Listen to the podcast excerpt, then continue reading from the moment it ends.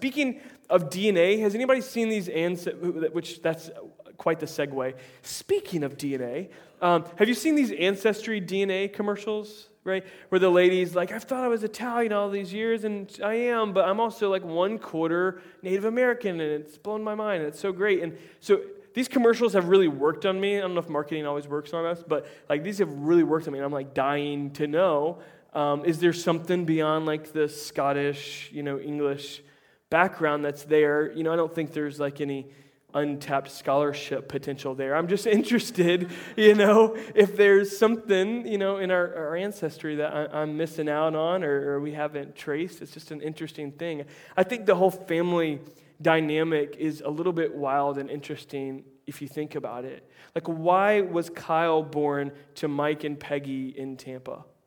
And not, why was I not born like Ahmed in, you know, Istanbul? Like, why, why it just almost seems a little bit random, kind of at first. It's just like, why me here? Why this in this family dynamic? And if we really begin to look at all of our family history, I think at some point we would run into something that's a little bit messy.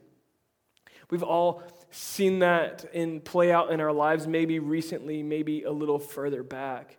And I want to talk to us today. Last week we started a series called Life on Purpose, and I want to talk about kind of life on purpose in terms of family. And I don't just want to go into maybe family right now, but, but maybe family where it's come from, maybe things we've been through with our family. And I pray that God's going to maybe bring some healing to some things, maybe some direction. And I hope to give you just three simple steps. And these steps are not like just simple steps and like let me do them and then next week everything will be perfect. These are going to be steps that I think are daily steps. I think these are regular things that I'm, I'm thinking through and I'm processing and I'm attempting to live out. And so we're going to uh, trace this all the way through. And I, if you look at even Jesus' family, like Jesus' family was probably a little more messy than what you would think about. I mean, think about it. I mean, one time he, he lost, like uh, he got lost from his parents. Did you guys know that? Anybody ever been lost? I remember one time when I was in like Walmart. Everybody gets lost in Walmart. I don't know why. But I got lost in Walmart and I flipped out. I was so afraid as a young child. Well, that happened to Jesus. His parents lost him one time. First, Home Alone, that's where they got the idea, I'm sure. Um, no, he was actually in the temple preaching when they found him. Um, not only that, but I'm sure like the town gossip came to Mary sometime and was like, Did you hear what Jesus did today? I heard he's over there making weapons and acting like a crazy person and turning tables over. Now, Mary, what are you going to do about that? You know, I'm sure there was a town gossip that went in there, and, and life was probably a little bit messy because Jesus wasn't always received. I mean, he went, was crucified for his life. And many times we can kind of paint this very pretty picture of some things in the Bible, but in reality, if we look through the history of the family of God these stories, family was messy. And there's a couple places I want to point us to in, in the scriptures and to highlight these couple of steps that I think are regular steps we should be taking uh, if we want a gospel centered, a grace filled future family. And I, I think if you were to read the Gospel of Matthew, sometimes when people talk about, hey, where should I start reading? They're like, just start in the New Testament, start with the Gospels, and just go from there. And honestly, that's a, that's a bad, that's a really bad idea because they start in Matthew chapter 1. And you know what Matthew chapter 1 is? It's a genealogy. It's a one chapter of reading this person was born to this. Like, if that was trying to get published in the 21st century, it would not be published because they wouldn't make it past the first chapter. And so he, Matthew traces the genealogy for a couple of reasons. One, to establish the credibility of Jesus, but also as the fulfillment of prophecy. And so he traces it from Jesus' life all the way back to Abraham. And I believe uh, uh, Luke actually does a genealogy too, a couple chapters in. And he does it a little more thorough because Luke is a physician, and so he's being super thorough. And I think he was reading, I, actually believe that Luke was written after Matthew. I think he was reading Matthew and said, Dude, why'd you stop at Abraham? Let's go and take it on back to Adam. And so he writes in his genealogy all the way back to Adam. And so let's go there real quick. Let's go to the garden in Genesis 1 and 2, and everything's really good, right? There's the sea and the sky, and it's good. And God is making, you know, uh, the moon and the stars, and it's good. And He makes land and water, and it's good. He makes the baby llama and he makes, makes the baby elephant and it's all good. And he makes a naked dude and a naked lady and it's, it's all good, you know, at that time. And then if we were reading in our Bible and we flipped from chapter 2 to chapter 4, we would first immediately realize, whoa, that, that escalated quickly. Because chapter 3 is the fall, fall of man. It's the fall of man. We see sin enter the picture, we see pride enter the picture, and disobedience to the, the, the, um, the guidelines that God had set for his relationship with mankind. And I want to pick up at, at chapter 4 right here Genesis chapter 4. Adam made love to his wife Eve, and she became pregnant and gave birth to Cain. She said, With the help of the Lord, I have brought forth a man. Later, she gave birth to his brother Abel. Now, Abel kept the flocks, and Cain worked the soil. In the course of time, Cain, Cain brought some of the fruits of the soil as an offering to the Lord, and Abel also brought an offering, um, fat portions uh, from some of the firstborn of his flock. The Lord looked with favor on Abel and his offerings. See, the firstborn, um, he, or he brought the, the first fruits, and Abel uh, was looked on with favor, but Cain and, and his offering did not look, um, he did not look with favor. So Cain was very angry, and his face was downcast, and God talks to him. Then the Lord said to Cain, Why are you angry? Why is your face downcast? If you do what's right, won't you be accepted? But if you do not do what's right, sin is crouching at your door. It desires to have you, but you must rule over it. Now Cain said to his brother Abel, Let's go out to the field. While they were in the field, Cain attacked his brother Abel and killed them. It did not take long into the course of history with family for it to get messy really fast. And we have to notice what changed between everything being good and brother killing brother, like the first brother's murder. Like that's kind of a rough start to this thing. Sin entered the picture.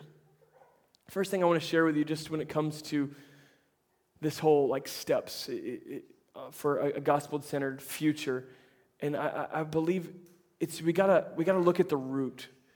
We gotta evaluate the root. We've got to address the root issues. I think so many times in our family, we, we treat the symptoms. We treat the symptoms. We planted a, a, a little bit of a garden around the front of our uh, house recently, and uh, I think it was back in November. And already the roots are starting, to, like the weeds are starting to kind of pop up. And now I could go in there and I could hit it with some killer, like I could just kill it. I don't know what you call that stuff. Pesticide, not pesticide. What do you call this stuff? I'd do bleach or something. I don't know. It'd kill it really quickly. And it may get down to the roots, but oftentimes, what do we, what do, we do with weeds? We'll just kind of snag it up. And if we don't get the root, we don't get the root. Or what we'll sometimes, if it's really overgrown, we'll just take some hedge clippers. Or if it's super bad, we'll take like a chainsaw. And just, but you, you, don't, you don't fix weeds. You don't uproot them with a chainsaw, and you don't uproot them uh, with hedge uh, trimmers either. You, you do it with your hands.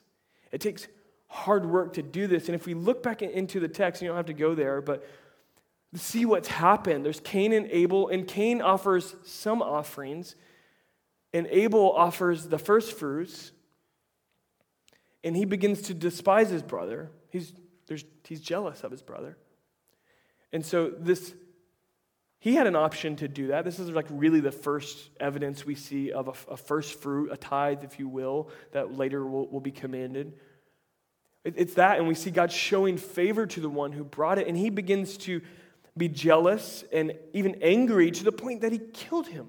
Like it, that escalated very quickly. And even Adam, like I'm sure after the fact, they're like, okay, new rule. Brothers don't get to go out to the woods with each other anymore. We don't trust you out there. You just we could just draw a line around that and let's put a let's put a law in place, right? That's what I do with my boys sometimes. Like, all right, no more playing in the bedroom for the rest of the day. We try to treat all these symptoms and control it, but at the root of everything is sin is disobedience and pride before God. And so I'm, I'm challenging you today is to, to uproot the sin. Don't, don't kind of just rip the top off of it. And I think maybe for a second we have to kind of slow down and get on our knees. Really get our hands dirty. With some things that have been festering. And, and I know across this room we have a, a very wide kind of demographic of, you know, those of you that have come from a very well groomed garden like Adam and Eve, and maybe you've made some choices along the way to allow sin to have its way. Others of you in this room, you're looking at a garden that has not been tended in generation after generation. And here you are standing as a first generation believer or a first generation committed believer, and you're, you're looking at a garden that's a little bit overwhelming. And the, the only thing I can tell you is that it will be worth it. Like every, every fight that you fight will be worth it for the generations to come. Every root issue of laziness or addiction or selfishness that's been running in your family, like every one that you get down on your knees and physically with your it will be worth it for the generation to come. I, I tell, I love the moment when I'm in a pre marriage counseling situation and I get to tell the couple, hey, good news. Because most every couple, it doesn't matter how good their parents have been, there's something that they hope to improve on in the next generation. There's something. If it's dad's anger problem, if it's dad being too busy at work, if it's if it's you know mom's drinking problem or what, they hope in the next there's something that they hope to improve upon in the next generation. And I love this moment where I get to say, look, this is not mom and dad's marriage. This is not this is not your grandma's marriage. This is this is you guys.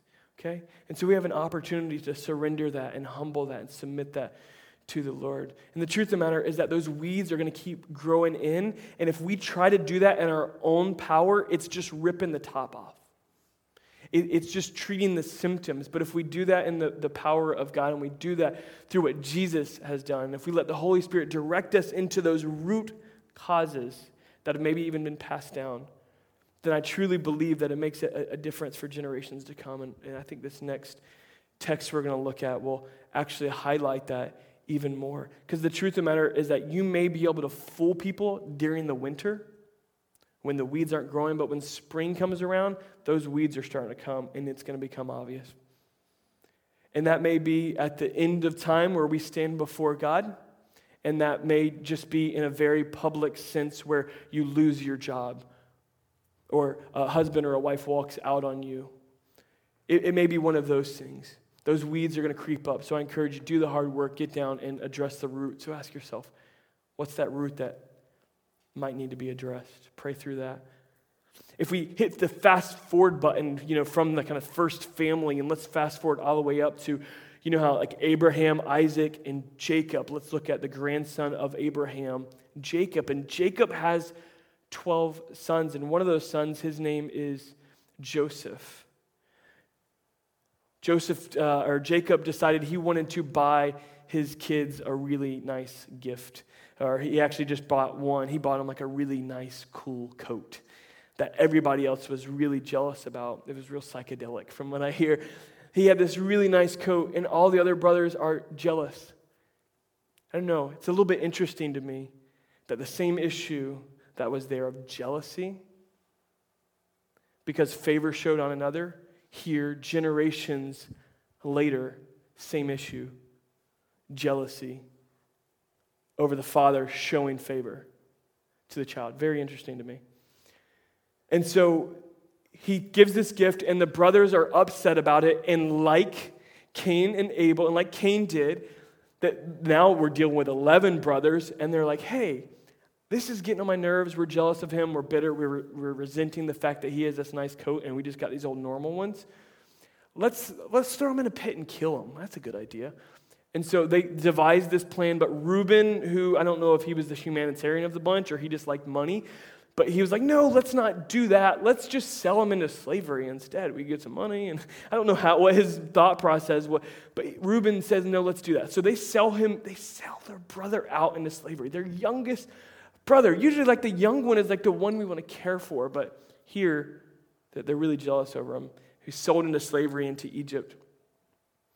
And I think we see this, this pattern of, of Joseph being extremely faithful despite the opposition, despite the lot he's been handed. He's extremely faithful through it all. He finds himself uh, serving and working for a guy named Potiphar, who is like the captain of the guard. Like he keeps all the horses, king's horses, and all the king's men. Potiphar is over them, and, and Joseph is over all of Potiphar's stuff. Well, Potiphar's wife keeps coming after and trying to seduce Joseph. Like several times, she comes after him. Every single time, he pushes away and he just stays faithful to the Lord. But one time, he got caught in the house when, when um, no one else was around. No other attendants were there. It was just Potiphar's wife and, him, and Joseph. And she attempts it again. And this time, Joseph, he straight loses his, he runs, like resist the devil and flee, like flee from the devil and, and he'll flee from you. Resist the devil and he'll flee from you. I finally got it right. He like ran out of the room and he, he paid a price for letting his guard down just a little bit. Because it's not just about the evil, it's about the appearance of evil. And that's what Potiphar's wife leaned into. And she told her husband, like, hey, he tried to come on to me. That's not what happened, but that's what the appearance was. And that's what she said. You know, Joseph gets thrown in prison. And so he, he's still faithful. Even in prison, even in the dungeon, he's like telling people their dreams and using the gift of prophecy that God had given him, an understanding of dreams. And he, he's helping people out. He helps uh, Pharaoh out He's staying faithful and he ends up getting out of prison, being nice to the prison guard, works his way back up. And now, at this time, we, are going to pick it up in, in Genesis chapter uh, 45, Joseph is over all of the rations, basically, of grain. Because for two years, everyone has been in a famine, like a, a for real famine. And like now, that's doesn't, it's hard for us to process what that would look like. We were in Guatemala last summer, and it rains for six months there, and it doesn't rain for six months. And we were there about a month and a half or two months into their rainy season, and it still had not rained.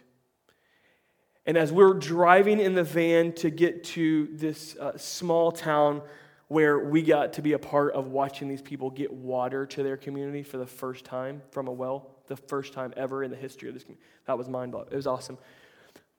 But there was this, this deep hunger and this, like, what do we need to talk to about? What do we need to encourage them? You need to pray for rain. Because, like, we, that's our literal need because it, it, it could, famine could be there. So, for two years that had happened.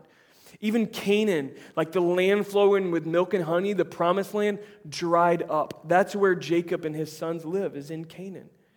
The people are hungry. There is real issues going on. And Joseph, now thrown in the pit, now kind of sits in the place of power. And Jacob sends his son, all uh, 10 of them actually. He leaves one of them behind just in case something happens. He wants one of them with him. He sends him ahead a couple times, and I won't go into the whole story. I'm taking too long as it is. But um, he, he, he sends him a couple times to Joseph to ask and buy grain. And Joseph like does it. He does not re- reveal his identity. A couple times they come, he does not reveal his identity. He sells the grain, but each time you just get these hints of resentment and bitterness that's, that's coming out in super weird ways, like he's trying to set them up and just make them look bad. You know, sometimes when we're just hurting, stuff just comes out. Like we're doing our best, we're fighting through, we're trying to be faithful, but sometimes it just it just gets out. The resentment we have against our mom, right? The bitterness we have against our spouse. Like it, it just it just leaks out somehow. And that's what started to happen. But finally, one last time, they, they come to Joseph, and he's like, All right, time to get real. That God wants to do something in this. God has raised him up to this place where he's kind of got all the power here. And we find where he reveals himself. He's been speaking another language that they didn't understand. They've been using an interpreter, but now he's he's saying to them, For two years now, there's been a famine in the land, and for the next five years, there will be no plowing or reaping. But God sent me ahead of you to preserve for you a remnant on earth and to save your lives by a great deliverance. You hear what he said there? I think, do I have verse 8 up on there? Because I think it says it again. No, I don't. Hear what he says there? You didn't do this to me. God sent me here. And I think in this giant cosmos, like of why am I here and why did I show up and why am I born to the family I am and the location I am and that thing that we can't really comprehend, what we just did with families a moment ago when we recognize the sovereignty of God. is what each one of us have to do. And if we don't do it in this life, when this life is over, we will have to recognize the sovereignty of God. Every knee will bow, every tongue will confess. So we can just make our choice humility or humiliation. And, and, and, so we find ourselves humbled in this place. And the, the simple step that I want to give you, I'm, I know, super long time to get to that, but I'm telling the story, is to extend grace and forgiveness. Look at what verse 14 says. Uh, now, uh, then he threw his arms around his brother Benjamin. He's the next youngest. And Benjamin embraced him, weeping, and he kissed all his brothers and wept over them after his brothers talked with him. Skip over a couple of chapters, and we find Pharaoh hearing the news and his response here. Pharaoh said to Joseph, Your father and your brothers have come to you, and the land of Egypt is before you. Settle your father and your brothers in the best part of the land. Let them live in Goshen. And, and if you know of any among them with special ability, put them in charge of my own livestock.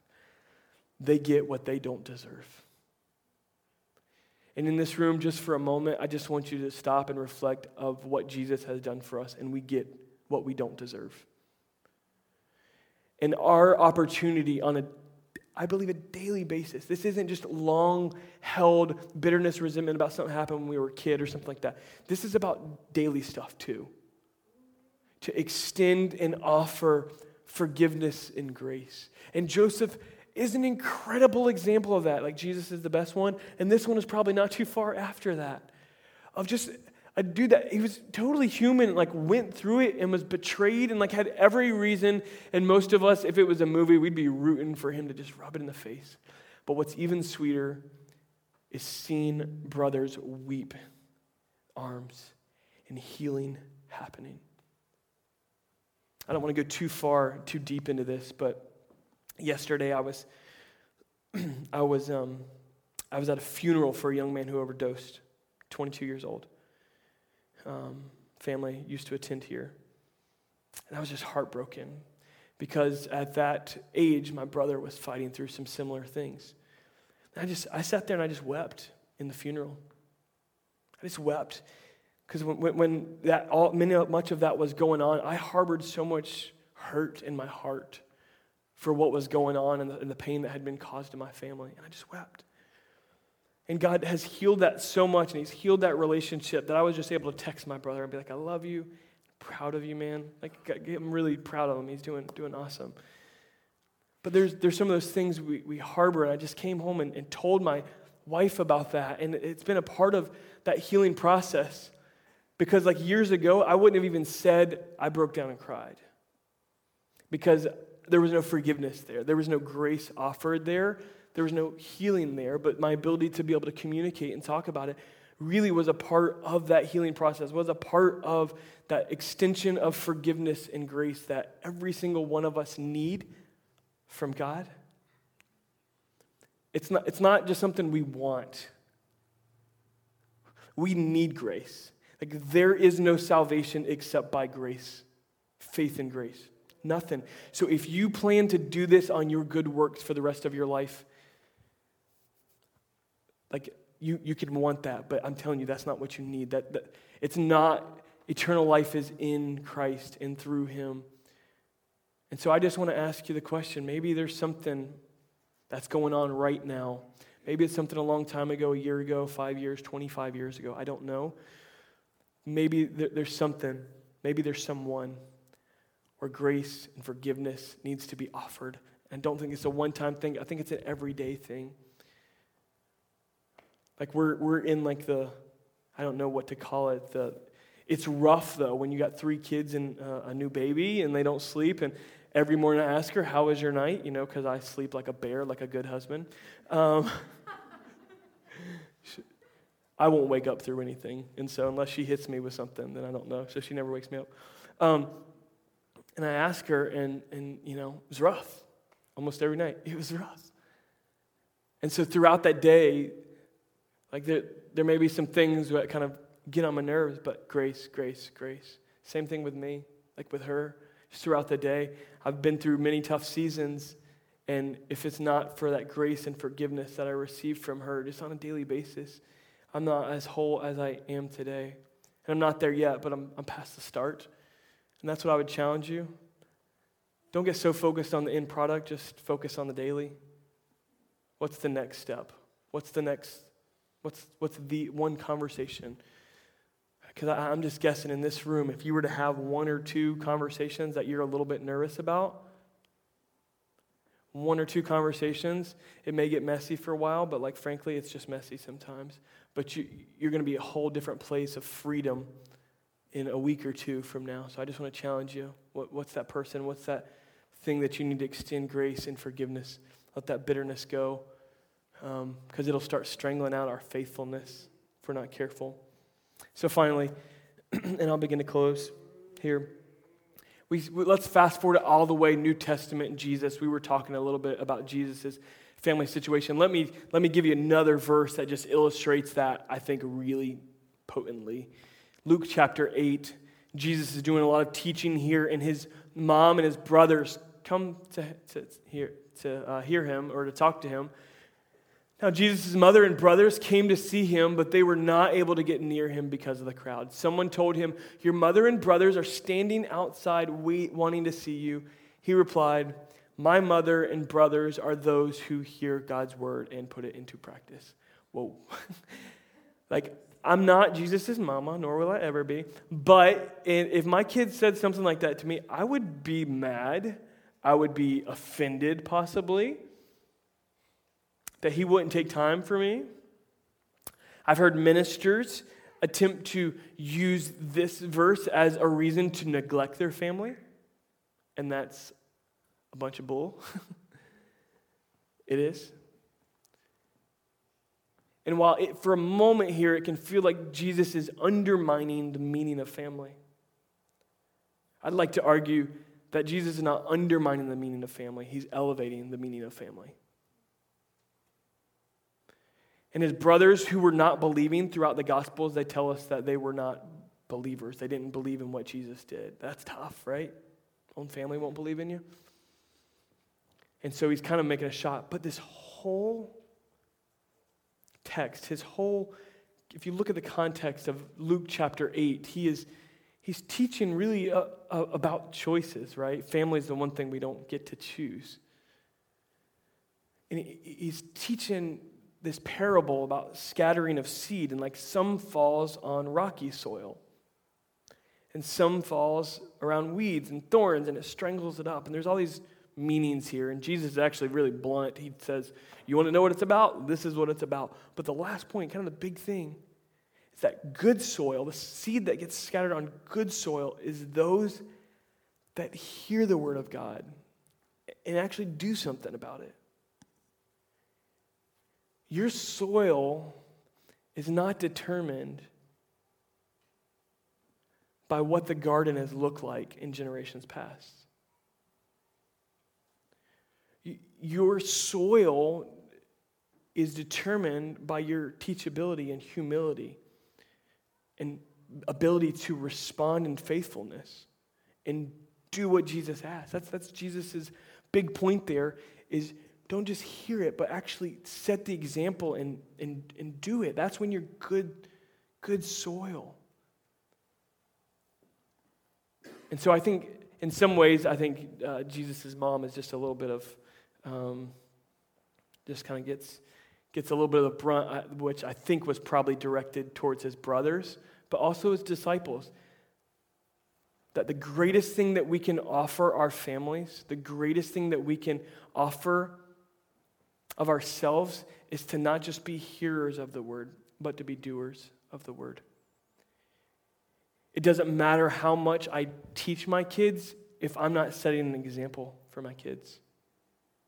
Talk about undermining. I'll, un- I'll undermine everything about my leadership as a father and everything I pour into if I'm not setting the example for it. I can teach him how to budget, but if he knows, like I'm up to my eyeballs in debt, you know, he may learn it other ways, but the greatest gift we can give is, is setting that example and being doers of the Word of God. And so I, I just want to ask you across this room what's striking you this morning? What's, what's God speaking to you about setting the example? I can tell my kids to read their Bible, but if they never see me reading mine, I can say, I, I, want, I want my kids to grow up in a relationship with God, but if I never have like regular conversations with them about that, I'm just kind of hoping for it. It's not actually something I'm working on. It's not something I'm doing with intentionality and purpose to lead them in that relationship. I can say I want a good marriage, but if I never slow down to take her out for a nice date, then it's just hoping, it's just wishing. So, this whole life on purpose is about intentionality. And so, I'm not saying these three steps are going to cure everything in the next three weeks. I'm saying these three steps are something that we should kind of constantly be asking and praying. What's the root to this? What's the sin here that's lingering that needs to be uprooted in my life? What do I need to get on my knees and get dirty about? What's the, what's the situation here? I need to extend some grace and forgiveness because it has been richly given to me. And then what's, what's the time? What's the place? What, God, what is God speaking to me about not just being a hearer of the word, but being a doer and setting that example? If we want gospel centered, faith filled future for our family, then I, I believe that we'll, we'll grab onto these. And Jesus may not have been in your past, but he can very well be in your present and your future. So I want to ask you to stand. Some of you are here um, and you're sitting with friends. Some of you are sitting alone. Uh, some of you are sitting here with family. Uh, and I want to ask you to, to do something. We're going to close in just a little bit of a different way. And I just want you to have a moment where you turn around to two or three, four or five people and just have a word of prayer right where you're at. And I just believe that God's going to just do some things in, in this very moment to just pray. And maybe one person just wants to take the lead and you know, maybe a husband needs to lean over to a wife and say they're sorry about something. Maybe, I don't know, maybe we just need to, to, to, lay some things out there in this moment. I'm not saying we have to, but I'm, I'm just saying God wants to do something in this time, and I want us to set aside some time to pray as the body of Christ. And so, will you do that right now? I'm going to lead us in prayer, and I'm just going to ask that you turn and pray right where you're at. God, I thank you for these people. I thank you for this time we have to share to come to know you more and more. And I just pray across this room where there's, there's like so many families in this room, God, today. And I just pray that somehow, some way, that you would just bring healing and deliverance and freedom to those things in our past, God, that maybe it's just been a, an untended garden. But you're calling us to, to establish a remnant, God, that our whole family future might go away with carts and might go away with food and everything they need, just like with Joseph's family because of their faithfulness. God, I pray that you'd raise up men and women of God who will live boldly for you, God, and will not avoid the tough conversations, will not avoid the messy parts of life, but will let your grace in to them. In Jesus' name we pray.